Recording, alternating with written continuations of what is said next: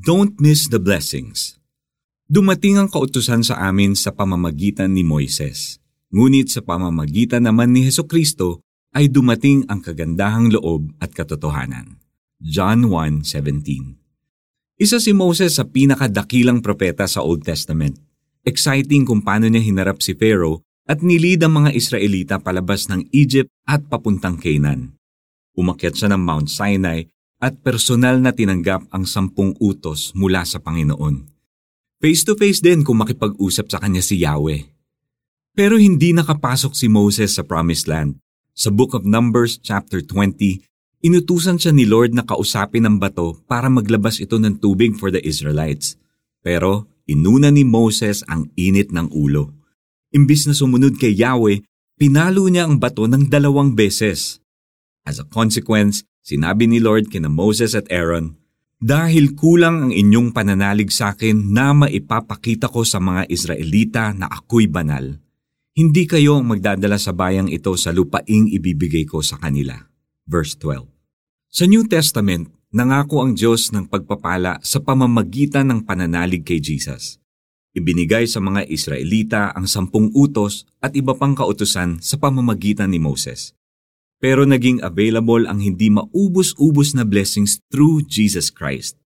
Ang sabi nga ng John 1.16 sa Amplified Version ay, For out of His fullness, the superabundance of His grace and truth, we have all received grace upon grace, spiritual blessing upon spiritual blessing, favor upon favor, and gift heaped upon gift. Sa panahon natin ngayon, pinapapasok ng Diyos sa Promised Land ang lahat ng tao hindi lang ang mga Israelita.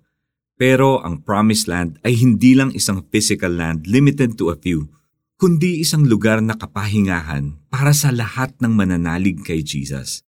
Hebreo 4:1-3 Ang hindi pagsunod sa Diyos ay nangangahulugan ng kawalan ng pananampalataya.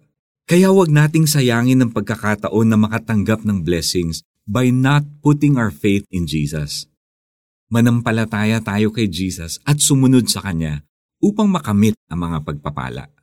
Lord, ayokong masayang ang blessings na binibigay ninyo. Nananampalataya akong ang lahat ng pagpapala ay galing sa inyo at pinipili kong sumunod sa inyo.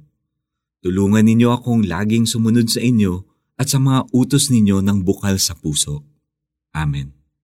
Para sa ating application, sa anong aspects ng iyong buhay ka nahihirapang sumunod kay Lord?